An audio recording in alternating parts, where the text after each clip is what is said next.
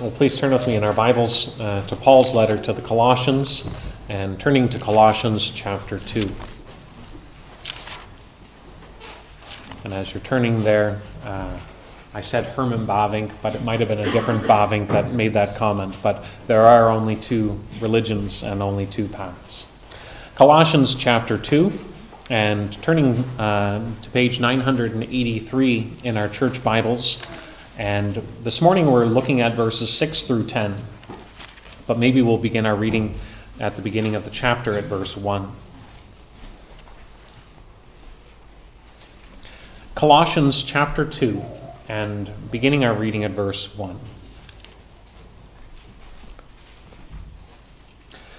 For I want you to know how great a struggle I have for you, and for those at Laodicea, and for all who have not seen me face to face that their hearts may be encouraged, being knit together in love, to reach all the riches of full assurance of understanding and the knowledge of God's mystery, which is Christ, in whom are hidden all the treasures of wisdom and knowledge. I say this in order that no one may delude you with plausible arguments. For though I am absent in body, yet I am with you in spirit rejoicing to see your good order and the firmness of your faith in Christ. Therefore, as you received Christ Jesus the Lord, so walk in him, rooted and built up in him, and established in the faith, just as you were taught, abounding in thanksgiving. See to it that no one takes you captive by philosophy and empty deceit, according to human tradition according to the elemental spirits of the world, and not according to Christ. For in him the whole fullness of deity dwells bodily, and you have been filled in him, who is the head of all rule and authority. We have uh, been looking at uh, Paul's letter uh, to the Colossians. And you remember that in the opening verses of this letter, Paul told uh, the, the, the Christians there that he was praying for them. And one of the things that he was praying for them was is that they would know how to walk in a manner that was worthy of the Lord. That those who had come to know the forgiveness of their sins, those who had been transferred from the kingdom of darkness, into the kingdom of the beloved Son, the Lord Jesus, would know how to live in an appropriate way as a result of God's saving work. That was Paul's prayer. And this morning we are coming back to that theme that they would walk in a manner worthy. What does it mean to live the Christian life, and how does one live as a Christian? And we really want to look at that by looking at uh, what we're coming to now is the beginning of the, or the heart, the center of Paul's letter to the Colossians. Chapter 2 here is the center of what Paul is getting at in his letter. And as he's describing uh, to these, uh, this church in Colossae how to live, he is telling them that, that they are to live their life in light of their union with Christ that he is, he is telling them that this dynamic is to shape the way that they live. Sometimes we can hear something over and over and over again, and only later does it start to click. Uh, maybe we hear a certain phrase being used over and over again, and then in our own experience, we begin to realize how true that is. Maybe someone says, Time flies.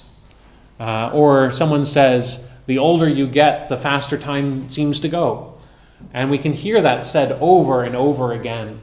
But then as we get older, it does seem true that time does fly. Or the older we get, the faster time does seem to go. That what we heard so often begins to resonate and begins to click into our own experience. The language or the concept of union with Christ may not be something that we've heard uh, very much of. And yet, it is a phrase, it is uh, a concept that you hear again and again and again. It is actually the most common way that the New Testament talks about what it means to be a Christian. It uses phrases like in Christ, in Him, with Christ, by the Spirit. All of those phrases are describing the Christian with reference to their relationship to the Lord Jesus. And that that captures something of the, the mystery, but also something of the dynamic of what makes a Christian a Christian. And so this morning, as we come to Colossians 2, you notice how often that Paul is actually using this, this concept that we would be rooted and built up in him uh, in the faith. Uh, that we would not be uh, taken captive, but as he says in verse 9, for in him the fullness of deity dwells, that you would be filled in him. And so, as Paul is talking to these Christians, he wants them to think with reference to Christ. And while we can hear that phrase, in Him, in Christ, over and over again, what we want to be able to do is to understand what that actually means in experience. That the Christian is one whose identity, but one whose relation, one whose sense of understanding flows out from a connection with the Lord Jesus. And so this morning we want to see that because uh, the fullness of deity dwells in the Lord Jesus, we are to trust in Christ uh, for all of life. We want to think about verses 6 through 10 in two thoughts. We want to think about the basis for the Christian life, and then secondly, we want to think about the outworking of the Christian life. First, Paul talks about the basis of the Christian life. He says there in verse 6 Therefore, as you received Christ Jesus the Lord, so walk in him. Uh, that language of receiving uh, is important language. Uh, when you think of receiving something, you are acknowledging something before you and you are accepting that thing before you. Maybe the mail person comes to your door and they have a package uh, and when you open the door, they hand you the package. You acknowledge that there's someone handing you something, and you accept it. Uh, but then the mail person will ask you to sign, perhaps, uh, signifying that you have received that package. You understand what is taking place, and you embraced uh, this, this transfer uh, of the item. Well, when Paul talks to these Christians here, he talks to them as having received Christ Jesus the Lord. And when you trace in the New Testament, that language of receiving can be used in a very technical sense. It's talking about uh, the receiving of what was transmitted to them. So when we turn to other passages in the Bible, for instance, 1 Thessalonians chapter 2, it says, We also thank God constantly for this, for when you received the word of God. You received it uh, from us. You accepted it not as the word of men, but as it really is the word of God, which is at work in you believers. In 1 Corinthians 15, Paul writes, Now I would remind you, brothers, of the gospel that I preached to you, which you received, and in which you stand. Galatians chapter 1 says, If anyone is preaching to you a gospel contrary to the one you received, let him be accursed. And so, throughout the New Testament, this language of receiving has the idea of receiving the Word of God. It has the idea of receiving the message concerning Jesus Christ. And we can summarize that gospel message just with the three words there that Paul uses Christ Jesus the Lord. That, uh, those terms are used uh, throughout the New Testament in a variety of orders. This is the only time that Paul uses the order Christ Jesus the Lord. But it provides a summary as to that gospel message. And it would be something that would require further unpacking. That this message concerns Jesus, the one who was to bring salvation. He is described as both Christ and Lord. As Christ, that would require the unpacking of what does it mean that he is the anointed one it would require going back to the Old Testament of talking about how there was a promise of an anointed one, that God would set one apart who would deal with sin, but also restore the blessings of God. That there would be one who was anointed with the Spirit beyond measure, that he would have wisdom and he would uphold justice. This was his calling. And so when it says that Jesus is the Christ, It is describing Jesus as the fulfillment of God's promises in the Old Testament. But then to describe Jesus as Lord also would require unpacking. And it would require much of what Paul was saying in this opening chapter that Jesus is the creator of all things, the upholder of all things, that in him the fullness of deity dwells bodily. And so, here, this description about the message of the Word of God centers on who Jesus is as both the Messiah, the one that was set apart to bring blessing to sinners, and the one who is the very authority of God Himself. He is the Lord. And so here, this message uh, is summarized even in those uh, descriptions as well. But you'll notice uh, that uh, it's not just talking about certain things that are taught that were received. It wasn't just doctrines that they accepted, but it was the one who was presented to them in those doctrines. It wasn't as though Paul just came and dropped uh, a systematic or a confession of faith and walked away. But when Paul talks about how they received something, he says, You received Christ. You received Christ Jesus. You received a person, not just certain teachings. And that is ultimately at the heart of what makes a Christian a Christian the reception, the embracing, the accepting of who Jesus is and one's trust in him. One person, uh, Michael Horton, describes this uh, by way of an analogy. He says, Imagine a plane landing at night. A plane will land on a landing strip. But alongside the landing strip, there will be the lights. Those lights are there to guide the plane to where it is to land.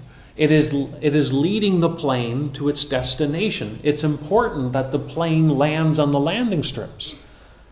The plane does not land on the lights. The lights are simply there to guide the plane to where it needs to land. The lights, then, uh, if they were out, if, so, if enough lights were uh, busted or weren't working, the plane could land out in the ocean.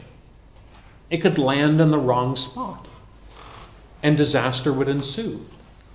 But those lights help the plane know where to come to rest. In the same way, those lights are like the doctrine. But it's the landing strip is where the plane is to land. The plane is to land on Christ. But the doctrines help us come to that conclusion. The doctrines help us understand why it is that we should trust in the Lord Jesus. And so, doctrine is important because we need right thoughts about God to know what He has done, to know our needs, in order to know why we should trust in the Lord Jesus. But it's not doctrine that saves us, it's Jesus that saves us. And it's not how much we know, it doesn't require a lot to be saved. What is important is, is that the landing lights bring us ultimately to trusting in Jesus as the mediator between God and man. He is Christ. He is Lord. And so the basis of the Christian life is one has come to accept and to embrace Jesus. They have done that because they are convinced of who he is. Not just they have heard lots of doctrine or theology thrown around, but they are receiving a person and they are trusting in him. So, what does it mean uh, to receive Christ? To receive Christ means that you are accepting certain things concerning him. You accept his authority. He is Lord, he is master over you. That his word, his will be done. He is in control. That he is creator of, over all things and is to be honored as such. But it also means that you accept him as the savior of your sinners, of your sins. You trust in him with your guilt. It means that you trust in Him to be redeemed from slavery to sin. It means that you trust in Him in order to be accepted and approved in God's sight. That's what it means to trust in Christ. So if we're sitting here this morning wondering, have I come to trust in Jesus? Then simply ask yourself, what have you come to affirm? What have you come to accept about Jesus? It's a person that you're dealing with. And we either accept and embrace and acknowledge the truth concerning him, or we close the door to the mail person that is bringing that message to us. To be a Christian, then, is to be uh, someone who has received Christ. There's something we can add to that, though. Everything that Paul is saying to this church in Colossae, all the instructions that Paul will give to them in chapters 3 and 4, all the commands that flow out from it, they flow out because of this understanding of what a Christian is. It is because they are in Christ that he then describes to them how they are to live. That the commands flow out from the union. The participation in that union with Christ presumes that we have come to be united with him. And so everything that Paul is going to write is on the basis that one has already come to receive Christ. It is not enough to simply adopt the practices of Christianity. We don't just turn to Colossians and say, well, I like chapters 3 and 4. Uh, I like how it tells us how the family should work. I like how it tells us how we should live in society. I like how it tells us we should do certain things like pray. I like how it tells us that we should be uh, upholders of truth or whatever. All the, the, the directions for how a Christian lives flow out from this reality that one has already received Christ. And if we don't get that right, we are essentially sewing fig leaves over ourselves. We're trying to look apart, but not having been united with Christ in the first place. And so, what is the basis uh, for living the Christian life? It is receiving Christ. A Christian is someone who has been united with Christ through faith by the powerful working of the Holy Spirit. But then, secondly, uh, how does the Christian life work? What is the dynamic of walking in Christ? And you see in verses 6 through 10, he mentions a number of things, both positive but also negative. He says, Therefore, as you've received Christ Jesus the Lord, so walk in him rooted and built up in Him, established in the faith, just as you were taught, abounding in thanksgiving. Uh, the Christian life not only begins with faith in the Lord Jesus, but the whole Christian life is characterized by faith in the Lord Jesus. No longer is a person living ultimately trusting themselves, living ultimately for themselves, but they live with reference to uh, the glory of God, to the glory of their Lord and Savior, Jesus Christ. But notice in those verses there, Paul uses four different descriptions of what he means when he says, walk in Christ. The way you live is out of this union with Christ, this connection with Christ, this relationship with Christ. And he mentions four things. First, he mentions being rooted in him, like a tree.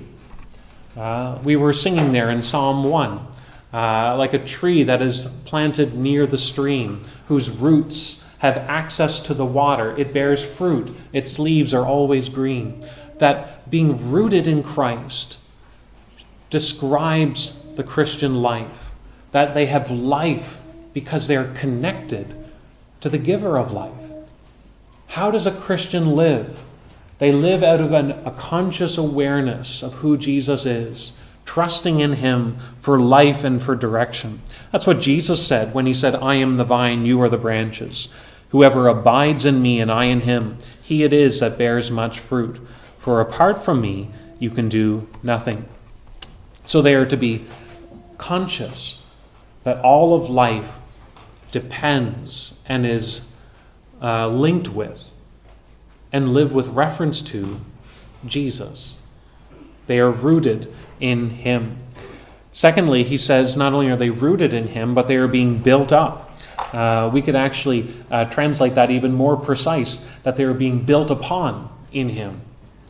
In other words, a, a building that has already started is being built further upon. An expansion, an addition, uh, is the idea that he speaks of an ongoing act of be, uh, being built or building upon. The Christian life then involves growth, the process of being built up. Uh, the Christian does not remain the way that they are, but they are to long for growth.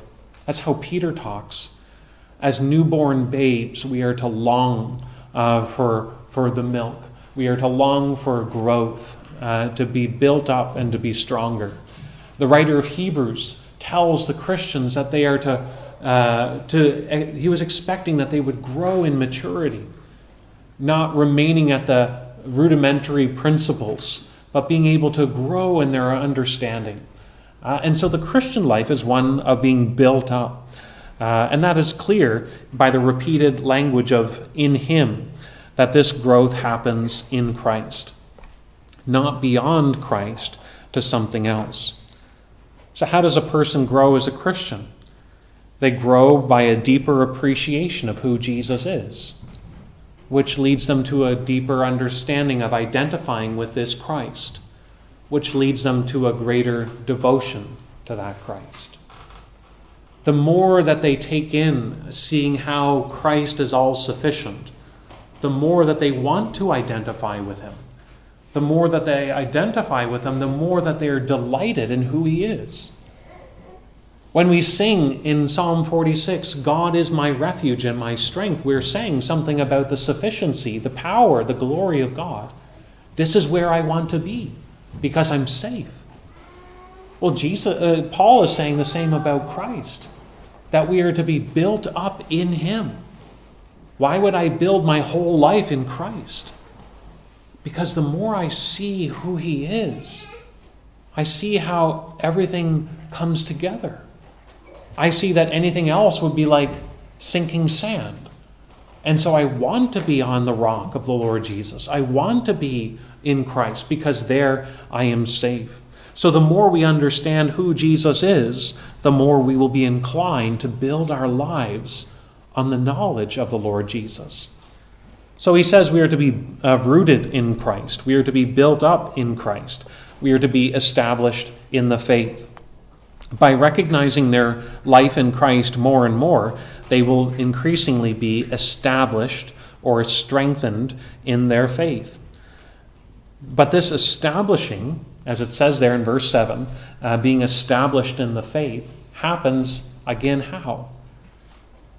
By knowing the hope of the gospel that the more that they hear, the stronger becomes their convictions, that they're being taught more of what they have already been taught, that it's not a different teaching that now shapes the Christian life, but by becoming, uh, coming to appreciate the same gospel in a greater way. Remember back in chapter 1, he said in verse 23, uh, he said, uh, if indeed you continue in the faith, stable and steadfast, not shifting from the hope of the gospel that you have heard.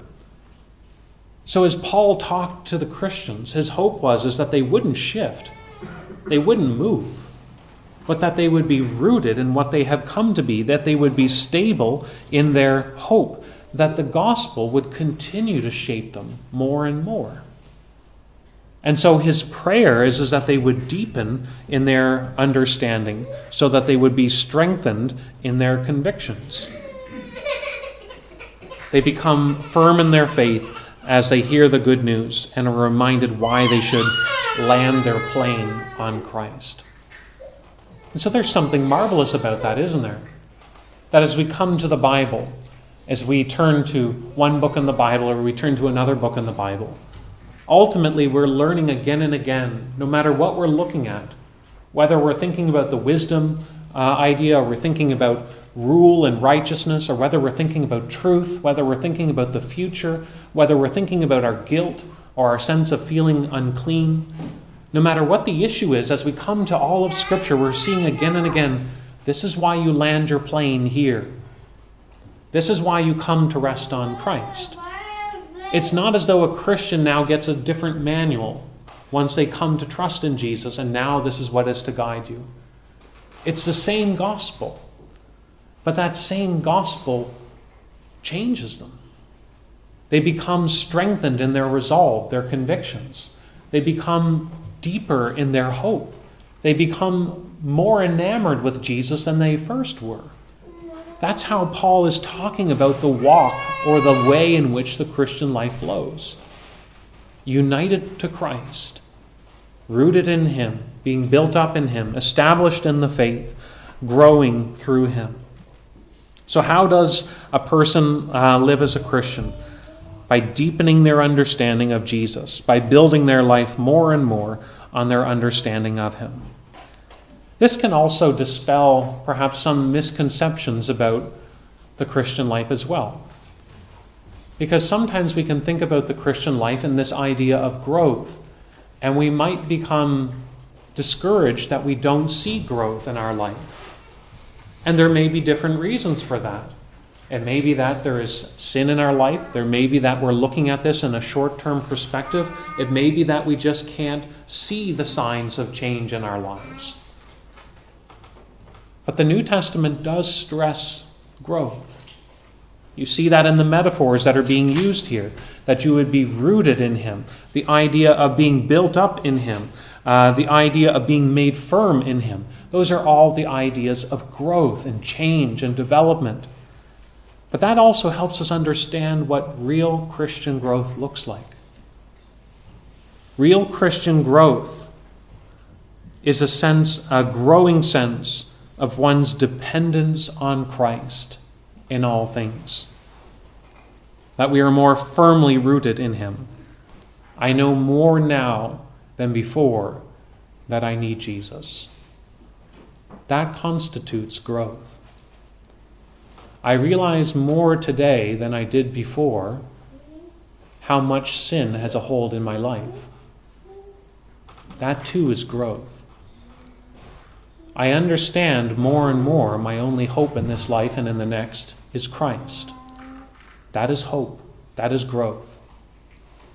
And so when we think about what growth is, it means to be increasingly looking at things with reference to Christ. It means to be living increasingly with an aim to please Christ. These things will be manifested in the life of a Christian and ought to be growing in the life of a Christian. And so, if we're looking at our own lives feeling discouraged, I, I don't see a lot of progress. I'm not, I'm not necessarily overcoming the sins that have beset me. I'm still wrestling with anger and pride. I'm still finding myself short tempered, impatient with others.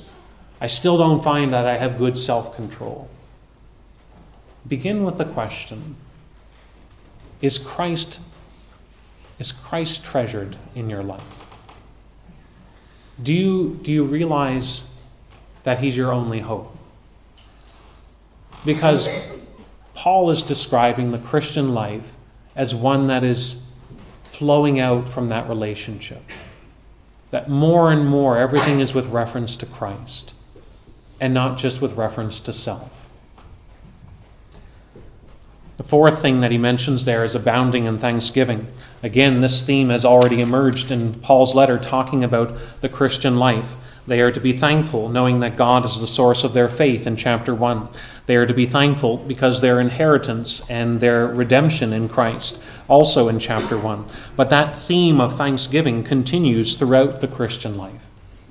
The more we understand Christ, the more that we can appreciate Him, the more we're thankful for Him the more we are devoted to Him.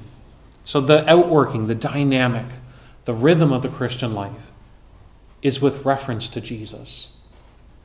That I am, I am connected to Him, and that everything that He has earned is my hope. Everything that He has been awarded with is my basis of acceptance before God. That the way that I look at myself is now with reference to Christ. That I live on the basis of what He has accomplished. That is the life of the Christian. But the Christian life is also, we could say, worked out negatively. In verses 8 through 10, Paul once again warns uh, the, the church in Colossae He says, See to it that no one takes you captive by philosophy and empty deceit, according to the human tradition, according to the elemental spirits of the world, and not according to Christ. For in him the whole fullness of deity dwells bodily, and you have been filled in him, who is the head of all rule and authority. Earlier, uh, Paul, you remember, warned against uh, not being deceived by plausible arguments. And now Paul again once again calls attention to the warning of uh, being taken captive by deceitful teachings. Uh, and he mentions why. He says, because ultimately these things are empty. They're empty in their deceit. That the church in Colossae is living in a world where they are faced with many different ways of making sense of life. And Paul warns them about being hoodwinked, of being uh, swept up by things that are ultimately the traditions of men rather than the Word of God. While there is some ambiguity about what is meant by the elemental things or elemental spirits of the world, what is clear is, is that these teachings are not according to Christ. Paul is not condemning philosophy here, but what he is doing is tearing down anything that would oppose the truth of God's word, anything that would set itself up against the knowledge of Christ. And so Paul here is simply calling attention to the fact that there are false narratives in the world. We need to be very careful in our own day about how we make sense of the world that we live in. There is a marketplace of ideas all around us. People want to promote a different way of thinking about the world or a way of organizing all events. When young people go off to college and to university, they are exposed to a myriad of views and a myriad of ways of accounting for reality. And they need to be able to make sense that not everything that they hear is true. That's what Paul is getting at here. We need to be aware of how uh, different views account for reality. Who am I? What is wrong with the world? How do we put it right? How should I live? What determines right and wrong? These philosophies ultimately turn away from Christ and direct the focus elsewhere. They recast the way that we look at the world and they take the focus off of Christ. But Paul warns not to be taken captive by them and to be so ensnared by their lies. Why? Because at the end of the day, as he says, they are empty, meaning they don't deliver what they were promising. And when you look at the worldviews that we are faced with, ways in which we account for uh, the, the world in which we live, our world and life view, without an understanding of the Trinity, any worldview will not be able to satisfy its own aims. The late Tim Keller was a Christian apologist uh, from the tw- uh, 21st uh, century, and he says every alternative worldview fails on its own terms to give what it promises. And he names three things a knowledge of the truth, a stable identity, and a basis for moral norms. A knowledge of the truth, a sense of identity, and a basis for moral norms. If we just take the first one, a knowledge of the truth, if you get rid of a foundation that acknowledges the Trinity, you don't have a knowledge of truth. You will ultimately be veered towards rationalism or towards empiricism. You will either ultimately give your, your allegiance to what you can rationally deduce by your own mind or by your own sense perceptions, how you perceive things to be. And both of those will end with a conclusion that we just can't know. That truth ultimately is beyond our ability. We will be left at the end of the day skeptical. There will be things that we just don't know. And what Paul is saying, and what the scriptures teach us, is, is that we intuitively know there is truth and that we long for truth. But it's only when we come to the knowledge of God in Christ that truth sets us free. And so Paul is saying these, these, these philosophies that you're hearing, these philosophies of how people account for reality, when they do not acknowledge the truth of God's word, they're going to be deceitful, they're going to be empty, they're not going to bring what they are ultimately promising truth, a sense of who you are, and a sense of um, a basis for moral norms. And so ultimately it is uh, it fails. But more than that, notice in verses 9 and 10, Paul says something else. He highlights all that we need is in Christ. He mentions two things about Christ in order to show the inadequacies of these philosophies of the world. He says, For in him the whole fullness of deity dwells bodily. And then in verse 10, he says, And you have been filled in him, who is the head of all rule and authority. What is Paul doing here? He's highlighting who Jesus is. Deity refers to who God is. Who God is is revealed in a visible way in and through the Lord Jesus. He is the fulfillment of the temple imagery of the Old Testament. To enjoy God's presence, one does not need to have a heavenly vision. God's blessing is simply found in Christ. We don't have to climb up with our speculations in order to know God. God has revealed himself in Christ. He also says that he is the head of all rule and authority. One commentator makes an interesting observation, again connected with the temple. He says In the Old Testament, the mention of God dwelling with his people includes the idea that he is the king enthroned there in a victorious position over his people after defeating his enemies. Remember in chapter 1, it said that Jesus, in Jesus, the fullness of deity is pleased to dwell. That Jesus fulfills that idea of the temple in the Old Testament. And we highlighted that Paul is actually quoting there from Psalm 68 in the language that he is using when he says, pleased to dwell. You go back and you read in Psalm 68, and it highlights that with that idea of God being pleased to dwell comes the defeat of his enemies. And what Paul's point here is, is that when we know who Jesus is, we don't have to live in fear of false teachings. We don't have to live in fear of the traditions of men or the philosophies of this world because we have the truth. Because we have Christ. And so the way the Christian lives is not with a constant fear and trepidation of being overwhelmed by attacks or uh, uh, by skepticism. The Christian lives their life focused on what do they know about Jesus and then they can move out from that point. I know that in him the fullness of deity dwells bodily. I know that in him he is the Lord over all things, that he is the one who makes sense of all things, and through him I can live with confidence. When we recognize who Jesus is, then we don't have to look elsewhere for protection. We are able to live confidently on the basis of his finished work. How does a Christian then live their life? Paul says Christian lives by walking, but the walk, he says, is in Christ. Everything comes back to their relation to Christ. If I know who Jesus is, he becomes my strength. He becomes my song. He becomes my wisdom. He becomes my righteousness. He is my justification. His resurrection becomes my hope of a future resurrection.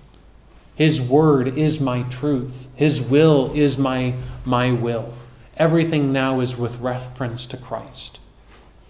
And that brings about a transformation, being rooted, being built up, being established, and abounding in thanksgiving. We said that thanksgiving is at the heart of the Christian life. But thanksgiving comes back to a knowledge of God in Jesus. And when we know who Jesus is, we're less susceptible to the false teachings that circulate. We're not afraid of them, but we're able to move into them because we have truth for a world that desperately needs it. Let's pray.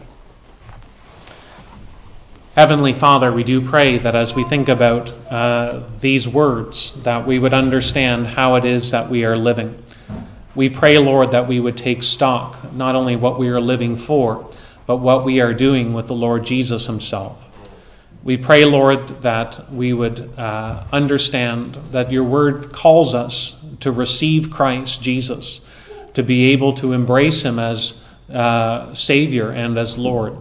And we pray, Lord, that more and more uh, this would be realized in our life.